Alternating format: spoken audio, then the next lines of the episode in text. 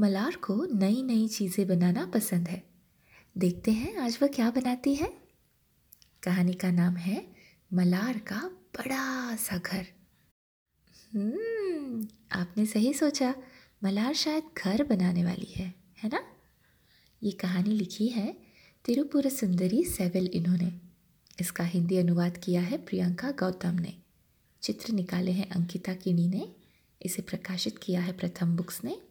और ये कहानी आपको सुना रही हूँ मैं आपकी मोनाली मासी नासिक से।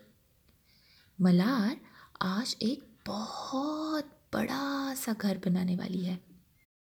मलार के पापा का, यानी अप्पा का, एक बड़ा सा साउथ इंडियन रेस्टोरेंट है।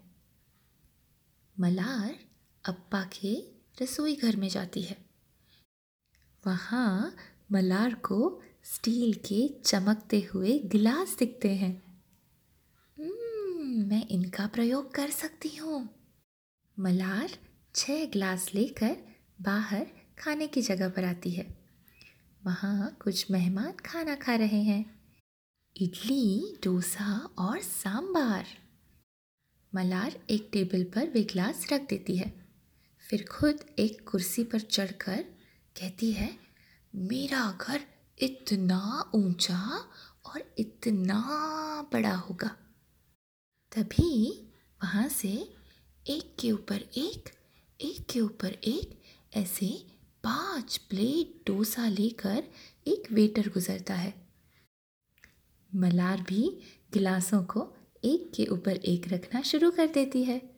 एक, दो, तीन, चार, टनाटन, धड़म। सभी ग्लास गिर जाते हैं और वो शोर सुनकर वेटर भी हड़बड़ा जाता है। अरे, ये क्या? सारी प्लेटें नीचे गिर गई। मलार वेटर चाचा को मदद करती है और फिर गिलासों को फिर से उठाती है और फिर से एक के ऊपर एक रखना शुरू कर देती है। अरे सारे गिलास दोबारा गिर गए। टन, टना, टन, धड़म। मलार अच्छे से सोचती है और दोबारा कोशिश करती है। इस बार वह नीचे चार गिलास रखती है। उसके ऊपर दो। अरे, गिलास नहीं गिरे। वह रसोई घर से और गिलास ले आती है।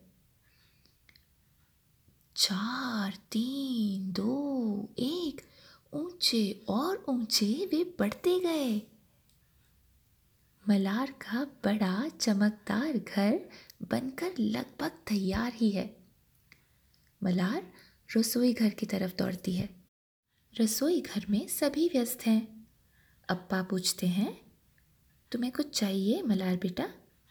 अप्पा, क्या आप मुझे आधा नारियल देंगे? मुझे मेरे घर के लिए छत बनानी है। हाँ ज़रूर ले लो। पापा ने एक आधा नारियल मलार को थमा दिया। पापा मेरा बड़ा सा घर आपको अच्छा लगा? हाँ बहुत अच्छा। ये तो बहुत सुंदर महल बन गया है।